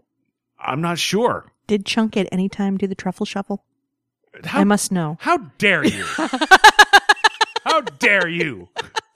Either either while he was teleporting. After long last, have you no sense of decency? The poor Chunk was fat and talked slow and teleported shit into the cornfield. Did he did he truffle shuffle? Just answer the question. uh, I don't have an answer to that. Um So, yeah, I mean, if you say you're a fan of Wally West, that's who you're a fan of. Which one? All of them? None of them? I mean, Jesus. For me, it's Mike Baron all the way. I like the Dick Flash. Dick. Wow, I said that out loud. But Your Honor. Gosh, that comma's so important. Oh, or not comma. You don't want a comma there. I like the Dick, comma, Flash. And that's our show. I'd like to thank everyone for listening. I believe we've been canceled. How do you get canceled from the internet? You got to want it. You got to try really hard. Oh, what the fuck was I talking about? The dick, Flash. Oh, come on. We can't get past this. Don't nope. write. Can't write that down as a title. We'll get kicked off iTunes. Okay. um, I write it down anyway. Maybe I can work something out. But, but it's... You can do that with almost any character from any comic book. I mean, like, you were complaining about Lex Luthor yes. in Superman versus Batman. Okay, well, which Lex do you like? The, the mad scientist with armor and Brainiac up his ass? The real estate developer with a sexpot assistant and a mildly retarded partner from the movie? The billionaire industrialist? The president of the fucking United States? It's, you could say that about almost any comic book character. They've been changed and rebooted and twisted and changed so often. And we'll we'll talk a little bit about you know, how the creator and their having their hands on things make a difference when we talk about uh, Batman fifty-one in a little bit. Honestly, I like the Michael Rosenbaum one because he had the dignity to not come back to the show after a while. That's a sad thing. He Either he or Clancy Brown were probably the two best. Yeah. I, I, I didn't write those down as I'm jotting down different versions of the character. So, yeah, and, and yeah, runner-up would be the Clancy Brown one because Clancy Brown. Um, well, yeah. Ramirez was the entirety of my Clancy Brown impression. Okay. It's like he died right after uh, Highlander, and that's the only one I can do. It's the only one anybody can do. Nobody's walking around doing their Clancy Brown from Carnival impression. No, no, they are not. Forgive me, Father, I am a worm. That's all anybody can do. Ah. I mean, we've completely lost control of yeah, this show. Yeah, it's gone sideways. So I mean, I, I don't, I don't, I don't think we have an overall point about the conversation. It's just, it's a weird thing, and, and none of us, yeah, and no fan can get past it. There's always going to be a sacred cow, and that sacred yeah. cow may change depending on the context. Well, and I, I would I'll, say I'll use Superman two and. The murder of Zod, because it was a flat-out fucking murder. You know, I took your powers and chucked you into a fucking cliff. That's as much murder as breaking his neck. Yeah. And then Superman went off and went right back to his life to punch out the trucker who... You want to talk petty use of fucking power? Hi, I'm Superman. I gave my powers up and abandoned the human race in order to get my dick wet. And then I got my powers back, robbed them from the adversary, threw him down a cliff, and then beat up a poor fucking trucker who didn't have any goddamn chance against me. I'm a hero. Yeah, all right, Superman two, probably the best of the original four Superman movies. Welcome to Man of Steel. With someone in direct danger, Superman, who was never trained to know how to do anything differently, in an act of desperation, kills Zod and immediately shows remorse. Oh, fuck that. That's not Superman. That's bullshit. Fuck you. But... people like Christopher Reeve, I don't know. Well, again, they got more of the characterization right than they got wrong. That's true. Christopher Reeve overall was a better Superman than, uh, shit, what's his fucking name? Henry Cavill. Thank you. All I could think of was Brandon Routh. I'm like, oh, you poor guy. But I, I honestly don't remember enough about that movie to, to remember one way or the other how his characterization went. I, I seem to recall that there was something about, like, he knocked Lois Lane up. Yes, played by a nineteen-year-old actress, and supposedly uh, Superman had been gone for five years. That, that movie did have problems. Yeah, yeah. I don't think we'll be revisiting that one anytime soon. But no. So, yeah, it's there's always, if you're a fan, there's always going to be a sacred cow. There's always going to be a bridge too far, whether it makes any sense or not. Yeah. And I guess that's the, the only point I would have in on this after all this conversation is sometimes that gut reaction is justified. Sometimes it's not. Mm-hmm. You know, it's, and I think in a lot of cases it's easier to say no organic web shooters, this is shit, than to be able to articulate what's really wrong with it.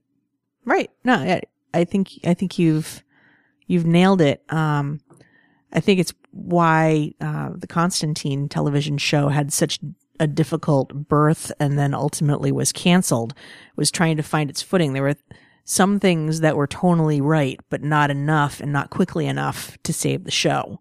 Right. Yeah, no, it's it started off very shaky, got much better. Yeah. And, and I I give uh, the name of the actor. Tonight's my night to forget actors' names. Matt Reynolds. No, Matt no, Ryan. Right, Ryan. Right. Yeah. Uh, yes, Matt Ryan. My parents would name their kid that. Anyway, um, I, I give him credit for uh, feeling enough affection for the character to come back from whatever project he was working on to revisit it in Arrow this year. Again, again, bring him back. Yeah, do it. Fuck it. You got another dead character we got to bring back. Somebody's gonna be looking for the magic. Find a way to put him in Legends of Tomorrow, please. Please. That would be pretty cool, actually. It would. But, but yeah, it's. I think the issue is not necessarily, you know, oh, you don't love the character. It's the story doesn't work. Yeah. And I'm not sure Mark Waid can even.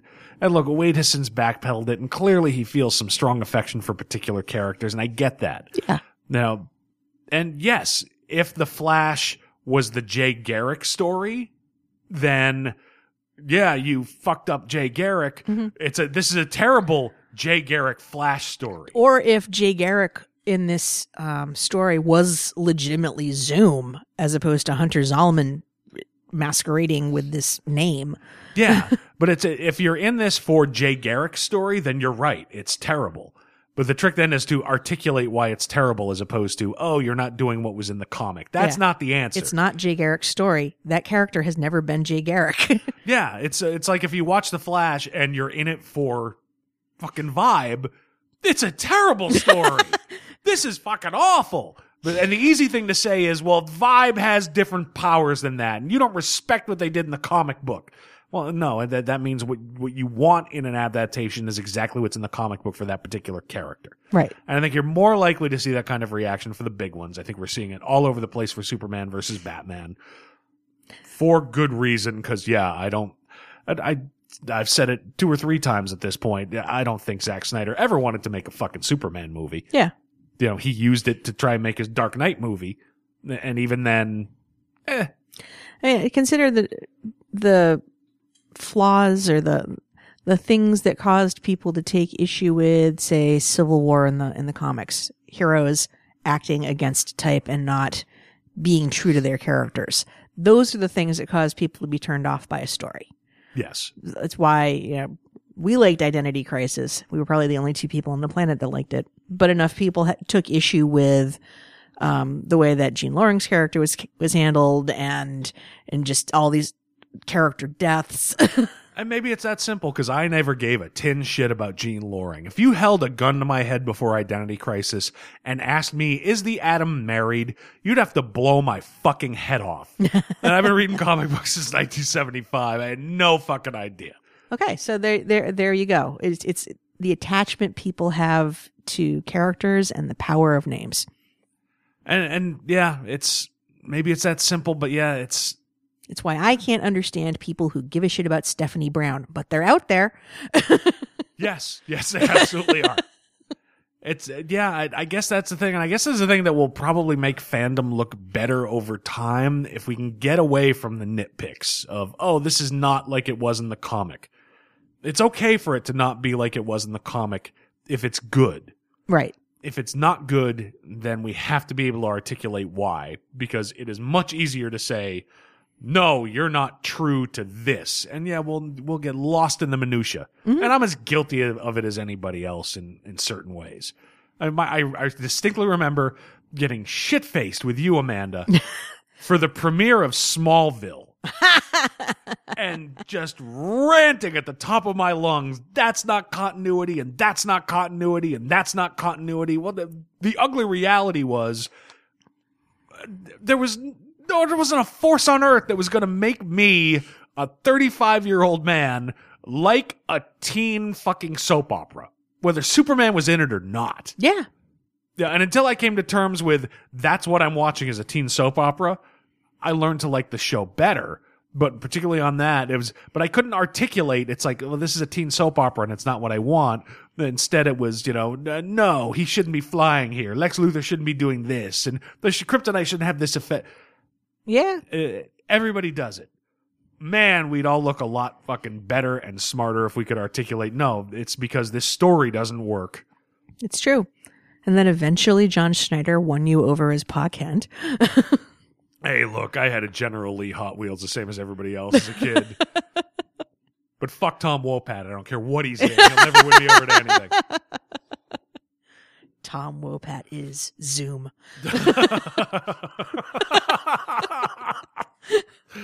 Not with that hip.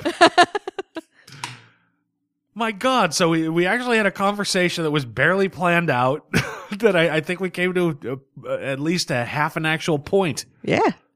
All right. Uh, yeah, this is the last episode because we ain't doing that again. Blind animal fucking luck. Yeah. All right. We're about an hour twenty in. You want to talk about a couple comics? Let's talk about some actual comics. Which one do you want to start with? I've got notes on one. The other one we both read. I didn't have time to write anything down about it. Let's let's talk about Batman fifty-one. All right. So yes, the the final uh, Scott Snyder, Greg Capullo episode. Uh, so yeah, as as such, since it is their swan song and really their farewell, it does the one thing that almost every creator who isn't a dick like Alan Moore does at the end of a run. No matter how distinguished that run is, uh, Snyder puts all the toys back the way he found them. Uh, it's we saw they're not quite in, not quite all in their boxes. Uh, they they may not be worth full value. uh, yeah, the packaging the, has been marred. Nothing's been slabbed. There's there's no C, C G whatever value or a rating on it, but. It's a, you know, Batman, as we saw in the last issue, has been uh, rejuvenated and he is now physically undamaged. He, basically, his timeline has been reset. Uh, the Alfred gets his hand back. Alfred gets his hand back. The owls are shown as a rejuvenated force that anybody can use. He even puts a little hint in there going, okay, here are a couple of nonsense words and phrases. If somebody wants to grab the owls and use these things to come up with some weird story about them.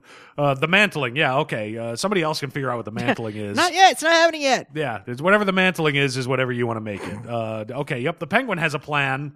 Penguin always has a plan, but here's something built in. So if, uh, who's taking over? Uh, shit, it's the C I A guy. Taking over what? Taking over Batman after D C Rebirth. Oh, uh, shit. Tom King? Yes, thank you. All, all right. I could think of was, all I could think of was Ray Fox. Uh, I don't think he's in the C I A. No, no. I, I do, I do think he's, he's receiving my thoughts. Where's my tinfoil hat? That's a separate issue. Drink up, buddy. Uh, so yeah, it's, and the biggest example of uh, an artist putting all the toys back in the box I can think of before this was Bendis when he yeah. left Avengers. Yeah. He brought the Wasp back and everything was back where it was before. Yep. So that Jonathan Hickman could, uh, fuck it all up. I really, really didn't enjoy his run very much, but. That's right. The Bendis stuff is right there on the shelf. Yeah, exactly. I'm slowly building up the, uh, the so trade you, collection. You like the Avengers, um, under Bendis. See, see, this gets right back to what we were talking about. Yes. Yeah. Uh, although, uh, as much complaining as we've done about Mark Waid, Mark Waid's Avengers titles, uh, mm-hmm. a title rather, since Secret Wars, oh man, is it fucking good. Yes. So... yeah. No, Waid, I don't mean to, to you know, pull the shit out from you, buddy. We're, we're, we're geeks. We've all done it. Yeah, all right. That that came. That phrase was. You weird. Are just batting a thousand tonight with beautiful turns of phrases. I'm an alcoholic. I don't know if you noticed. But... Jesus. Now put your hands together for the man who's falling apart before our eyes. And likes Dick Flash. Shut up! You don't know me. Where's my whiskey funnel? Oh, but no, and Waid, I don't mean, don't mean to take the piss, buddy. I think you're a great writer. All the geeks do it. We all get crazy about things sometimes, but Dick Flash. But uh, uh, stop it. All right. Um, back to Batman. Yes. Yes. Uh, this is also this is a weird issue in that as a Batman story, it's a hell of a story about writing Batman stories. It, it really is. I mean, it, there's a certain level of, of self-consciousness you, from page one. Um, it's the first line of the last story you'll ever write. About Batman! Yeah. Scott Snyder? Yep. Yep, down to uh, Gotham is white text on a black page, which C- Capullo and the letterer and the colorer, colorist took completely literally. That's exactly yep. what it is. That's it exactly. is white text on a black page. And yeah, the whole Gotham is columnist thing that takes up the last two or three pages of the book. Yeah. Now, the, the conceit is that, and this comes back to, this is something that uh, Snyder introduced in Batman one, I think. Yes. The the concept that in the Gotham Gazette, there's a Gotham Is column where that's the question they ask, and they ask people to write in two or three words to describe Gotham City. And uh so the conceit is that it's actually being written by this ex-con who turned his life around after Batman kicked his ass one time. Yeah. So now he's the the writer of this column who assembles all these letters and everything. Um but it's a really, and it has his final column is sort of the run through of the whole issue. Right. But it's it's really a thinly veiled letter from Snyder directly to the reader and kind of to Batman. You know. Take the night off. Well, he writes. Shit, I wish I'd taken that more personally. I'd be five more beers in and watching T V right now. But but no, it's, I wrote down some of them. Uh, it's one of the oldest columns at the paper, and better writers than me have worked on it. Uh, okay. Yeah, okay. Uh, as much as just written by a single person, it's really created by everyone out there. Uh, when I started here, the letters coming in were pretty dark, pretty hopeless. In the last few years, the letters have been lighter than before, even when the city hasn't been. So it's all kind of thinly veiled. Oh, this is how it was when I got here, and mm-hmm. how, this is how things have gotten, and these are the reactions that I've gotten. Of course, that whole everything was hopeless when I got here is a hell of a thing to say about what amounts to the run of Grant Morrison, which is yeah. widely considered one of the finest extended runs in Batman history. Really? I'm, I'm not all that fond of it. So yeah, yeah, fuck it, go to it. No, seriously, it's really it's widely respected, and there really pe- there are pieces of it I like, but yeah, people, it just doesn't really. People, listen to me. No, just no. Say say no, no. Uh, it's, it's it's no bueno. No, no. Okay, yeah, we can't get into that. So, anyway, anyway, uh, so yeah, though clearly we're not fond of it. So yeah, we'll allow it, Scott. Go nuts. Mm. Yeah, I mean, but otherwise, there's not a lot of story here. I mean, nothing really happens. No, it's it's a, it's a night where uh, the lights go out in Gotham, and it turns out for once uh, to be from natural causes. Yeah, sometimes shit happens, no matter who you are. It's the one thing I'll give it, it. The art is really spectacular. It is. Capullo has been a good match for Batman. Right from the beginning, he's always sort of had this Frank Miller meets Norm Breyfogle look. Yep. Which is, all right, as somebody who read comics in the eighties and nineties, yeah, all right, you've mixed what my Batman visuals are. So he's always been a great match for it as far as I'm concerned. And in this, there's that one page where he's coming in the window at the Gotham Gazette, and yeah. he's in silhouette with his batarangs between his fingers, so he, it just looks like... just a big, angry, almost animal Batman with yeah, that's claws. Very Miller-y. Yeah. Uh, I'd pay good money for that fucking page. It's just, it's a, it's a classic Batman visual. Well, also, I'd like to, and yeah, this just to, to counterpoint, I'd like to thank Capullo for going out on the note of illustrating for us um, one of Batman's other less known alter egos. Um, you hear about Matches Malone a lot. Apparently, also um, masquerades as Pam from Archer. I I hadn't made that. I hadn't made that visual uh, connection. Actually, what I took that as was a nod back to The Dark Knight Returns, because there, there's that armed robbery where Bruno the Nazi yeah. comes into the convenience store, and Batman's dressed as the old fat woman screaming, yeah. "You're a thief! This should only be two dollars!" And then he just knocks everybody out. And, and you don't realize until it's all over that it's Batman. It just looks like a fat old woman kicking the shit out of people. But yeah, this particular fat old woman, even though I originally thought, oh, Dark Knight, it's a, yeah, come at me, bro!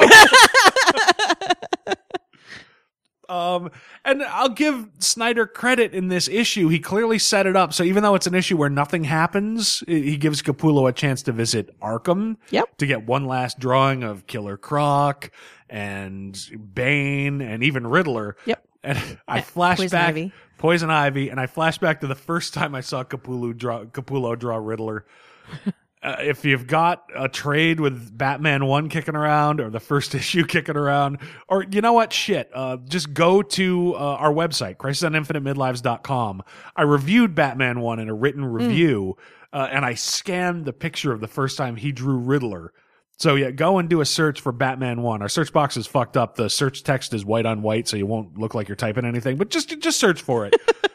And remember Batman, not Batman, Riddler had that fucking mohawk, right? That looked like a question mark. Oh yeah, that was stupid. It, oh, what a shitty. It's, it's one of those things that clearly, because in the early days of the New fifty-two, it's like everybody's look is up for grabs, and Capullo kind of threw this in, and uh, clearly uh, everybody had the good sense over time to just sort of forget it. It's Step like uh, away from the mohawk. We'll, we'll pretend that's not happening, and we'll just move quietly to Zero Year and show a more conventional uh, Riddler, and we'll uh, pretend none of this ever happened. Nothing to see here. And the problem is, all, all I can picture is, we were talking about this earlier, from from going to see a whole bunch of Scott Snyder panels at a whole bunch of fucking comic book conventions. Every time I think of Greg Capullo's voice, I just picture Scott Snyder's impression of him, which is, you know, almost like Hulk Hogan. Hulk Hogan. Randy the Macho Man yeah. Savage. Yep, came up with that haircut, brother. Been waiting for him then tell me to sna- snap into a Slim Jim. This is a good idea, brother. Yeah. Question mark haircut, dude. Um. But I mean, the, the thing is, yeah, nothing happens in this. He gives him a chance to draw all this stuff and finally get the Riddler's hair right. But it all looks good, so he gets the chance to do this shit one last time, which is, you know, the big Batmobile, you know, double-page spread. Mm-hmm. So it's a goddamn good-looking book. I mean, is it a great issue of Batman? No, nothing fucking happens. No, but it's a good handoff. Yeah, I mean, it's pretty, but yeah, it's, it's a story about creating Batman as much as it is a story about Batman. Yeah. You know, as a final issue on it, yeah, it's a nice farewell. No, it, it does feel like, you know, clearly he feels gratified at having the chance to having uh, the the chance to write the character, and that it was a run that was was well received as it was. But yes, you know, if somebody looks back on this issue in ten years, just pulls it out of a stack of back issues, it, I don't think anybody's going to go, "Well, that was an awesome issue of Batman. Good looking no, one." But it's it's it's it's part of part of the arc. Yes, you have to you have to read it in context. Yeah. Now, if you compare it to Frank Miller's final issue on Daredevil and Born Again, that's not even close. Well. But yeah, and it's uh, the biggest thing for me was reading it going, yeah, wow, it's been almost five years he's been on that. And that Batman one was one of the first reviews I wrote when Crisis right. of Infinite Midlives was a thing. Yep. We've been around almost five fucking years in one form or another. Ugh. We won the over bet. Somebody pay us. Pay me, bitch. That's right. All right. Any other thoughts on, on Batman fifty-one? No, I'm, I'm sad. I'm sad to see them go. I'll be curious to see what, what Tom King brings to it, but I'm I'm, I'm sad. As as much as Snyder really had me at many moments going, "Ah, oh, you sure you want to do that?" He he always ended up delivering, and it it made me rethink my knee jerk reaction as a fan in a lot of cases when he would push the envelope with concepts and ideas in his stories. Yeah, I mean, I'm in the minority. Zero Year didn't do a hell of a lot for me. Mm-hmm. Uh, but yeah, I mean, you're thinking, uh, what was it, Endgame, the yeah. the Joker arc? Yeah, man, I had problems with, oh, you you can't make the Joker supernatural. Even, no, you can't. That's a terrible fucking... I think you're doing, don't do that. and, and he backed off it. And, and you know what? It took Stones for a year to say, you know what, uh, Bruce Wayne, he's not Batman. Yeah. Now it's, would I put the uh, the Bat Bunny suit Batman at the at the top of my list of Batman stories? Not even close. Would I put it, you know, as as high as you, you talked about Superior Spider-Man? Yeah, it's uh, absolutely not. Although it's sort of a similar examination of what does it mean to be the Batman, and what right. does it mean if you don't have this background. uh, I think Superior Spider-Man was better, but this is certainly solid. Yeah. I think it was a, a run that had more positive than negative, but certainly had a lot of moments of, oh man, I think you might be going out on a limb and not really get what we're talking about here. But again, it comes back to, is he true to the character? He's always been true to the character. And as long as you are solid with that and have that proper characterization buttressed by solid storytelling, then you're going to hold the audience. And yeah, that I I always came back, and and it there was always a payoff, even even though it would make me uncomfortable at times the direction the story would go. And I think we can uh, both agree very little Damian Wayne. I love you, Scott Snyder. Thank you. Don't ever go. Please don't go. And even when Damian was killed, yeah, you know what? I think I'm going to pivot and do a story five years in the past so I don't have to deal with this at all. That's one thing I'll get. I never felt like he had any affinity toward Damian at all. And we don't either. Yeah. So, yeah. So it works for me. There you go. All right. Uh, do you have the next book with you? Because, again, I did not uh, take down any notes on it because we ran out of time. The next book is um, from Black uh, Black Mask Studio. It is chapter one of Four Kids Walk Into a Bank, which is going to be a crime caper in five parts. It is um, written by Matthew Rosenberg with art by Tyler Boss um, and colored by, oh, wait, lettering by Thomas Maurer. Um Yeah, they they did kind of a funny thing with the credits on this. They just gave everybody an alphabetical order, yeah, regardless of what they do. So, like, the flatter got higher ranking than the writer. But, hey, good. That's hard fucking work from what I understand. Yeah. Although if you held a gun to my head and said, flat this book, you'd have to blow my head off. So this um, this is a story about children, which is not something we typically are into here at Crisis on Infinite Midlives. But... Oh, God. But it's it's um a bunch of, of sort of misfit kids. So okay, let's let's start there. They're they're starting off with a D and D like game. Oh, we're gonna spoil the shit out of this, by the way. Um, yes. Yes, we are. But you know, since it's from sort of a not huge publisher, um, and it was something I really hadn't heard a lot about. But uh, you know, like I said, there's a dude at our local comic book store, Joe. So, okay, so he recommended this. He I had grabbed it anyway, just because I'm you know I saw oh, oh first issue okay, so I picked it up. But he said, yeah, it's a, and actually, can you flip to the ads in the back? There's a, yeah, that's We Can a, Never Go Home. Yeah, is, We Can Never Go Home. I think it's the same creative team as does that, which is another one that he recommended to me, which I picked up in trade and really liked. Okay. So yeah, this is one, uh, I'm not sure there's a hell of a lot of press about it. I hadn't really heard anything about it until I saw it on the shelf, but when Joe makes a recommendation, usually it's solid. So. So it's, it's, it's, um, kids who who are sort of the misfits of the school, and um you know one of them is is tougher than she appears. Um you know she sort of runs this crew of of geeks. Yeah, like serious geeks, like geeks we had back in the old days. Yeah. Not you know like stuffed in a locker legit geeks. Yeah, yeah, not not have you know not people that are halfway to being supermodels going, "Oh, I'm a geek because uh I saw that uh Star Trek movie." Yeah. It's uh, no, it's one kid throws up all the time and pees his pants.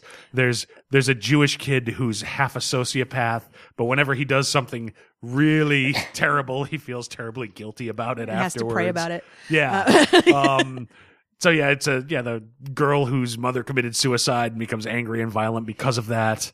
Uh, Stretch. Yeah. Stretch, you get stuffed in a locker a lot. Yeah. Um. It- I mean, they're geeks to the degree yeah. they, they communicate on ham radio at night. Like, yeah, old school geeks, eighties geeks. Yeah, I would say not your father's geeks, but no, exactly your father's geeks. Not our father's geeks. These are the geeks we were. So, yes. Okay, I, I get it. um, and and things go weird for them when one day a bunch of criminals show up at the girl's house and her dad chases them off with a shotgun, only to discover later, spoilers, that her dad actually is friends with these criminals. Yeah, and it's uh, there's very much an English vibe to this. Mm. And uh, not not just English, but also, uh, yeah, a timeless sense. Uh, I don't think we saw any cell phones. This could very easily take place in the eighties, which ex- would explain would, yeah. why eighties-style geeks. Yeah. Because there's also... Yes, they chase these. Uh, the father chases these criminals off, but then you know, later on, they offer these children a ride, and they get in the car. Which certainly, uh, growing up as an American in the eighties, I'm not sure I would even do. Right. There's certainly a suggestion that this is taking place uh, not now. Yeah. Stretch has like patches on his. Knee knee pad like knee knee patches like yeah, but it's it, it was refreshing in the sense that the kids were not overly precocious. There was not a Goonies sense here, except maybe with uh, the girl character. And again, I, I didn't take any notes, and I forgot most her, of the her characters. Name is Paige. Yeah, I mean she you know, is willing to. if anybody has the uh, Joss Whedon precocious kids talking above their age, uh, the insult that she gives on the playground to the kid who starts bullying her about that how his mother was a cum dumpster and only because there were people too lazy to buy a new porno mag or something like that. It's a okay. I don't I don't know anybody in junior high school who had that level of vocabulary. I don't know. I think Matthew Rosenberg was clearly following me around. Well.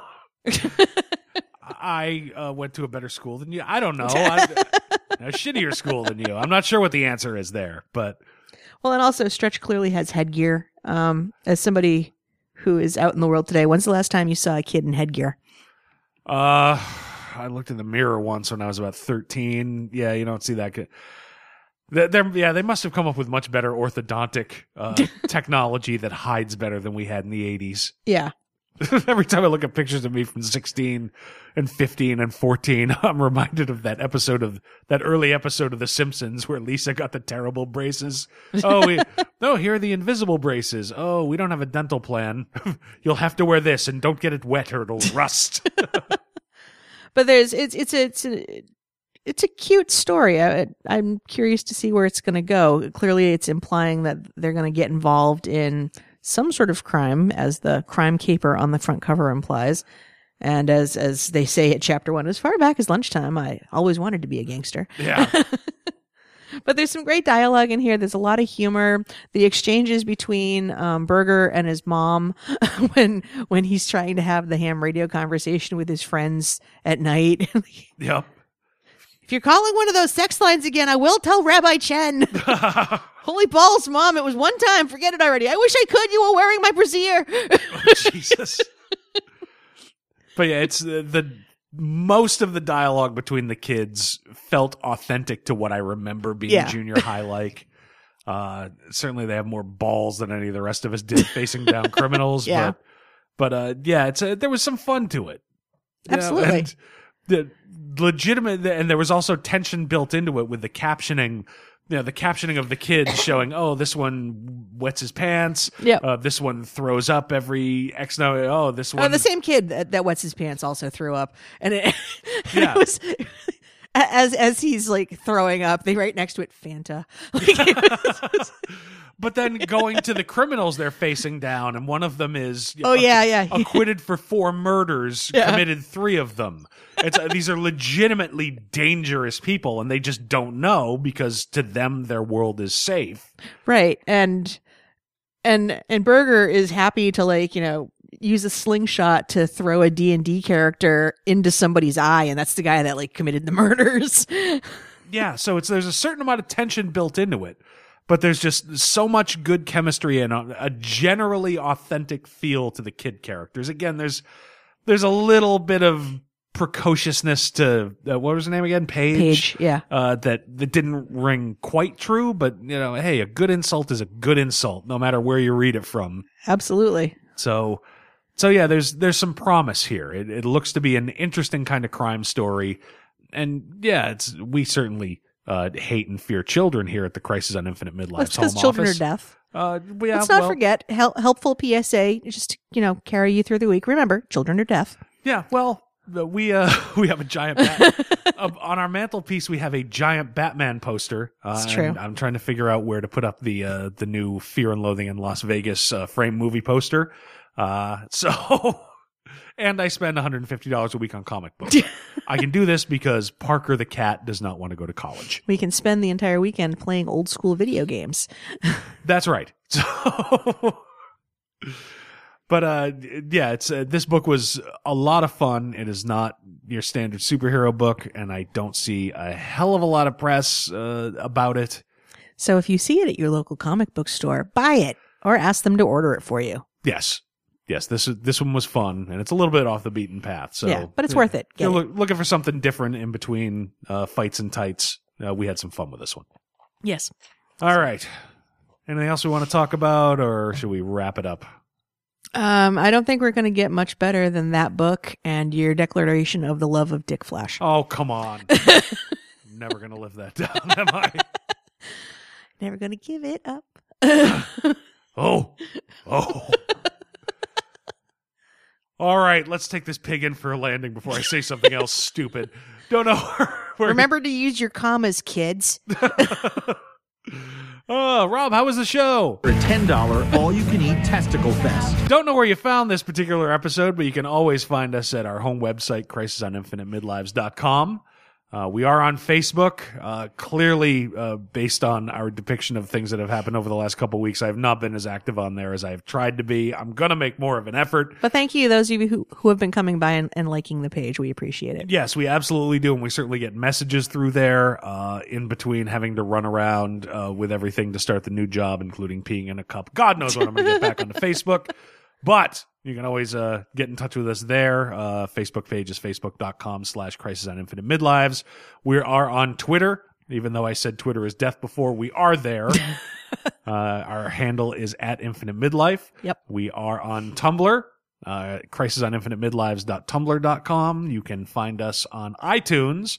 And if you happen to use iTunes, despite all the thirteenth anniversary iTunes uh, think pieces that said it's a... Uh, really a terrible piece of software. If you are on there, it does help people find the show if you give us a rating or give us a review. Or both. Or both. Uh, we are on Google Play we somehow. Are. I don't know how that happened. You can Stitcher. We're on you Stitcher. Can find us on Stitcher. We're on TuneIn Radio. We're proud members of the Comics Podcast Network. My God, we're everywhere. We are, just like a rash. Or some form of... Uh, herpes. Rickets. Or I don't know. What ringworm. We're impossible to get rid of. E. coli. And if, if for some reason you want to get in touch with us and berate us about that, you can always email us, crisis on infinite midlives at gmail dot com. Explain to us why I'm wrong about this interpretation of Jay Garrick, which is a non-issue in my opinion. Well, and yes, call us ringworm. Either way. Whatever. One way or the other. This has been episode one eleven of the Crisis on Infinite Midlife show. I'm Rob. I'm Amanda. Thank you for listening, and derp. The one true ringworm. Uh, it's no dick flash. Nope.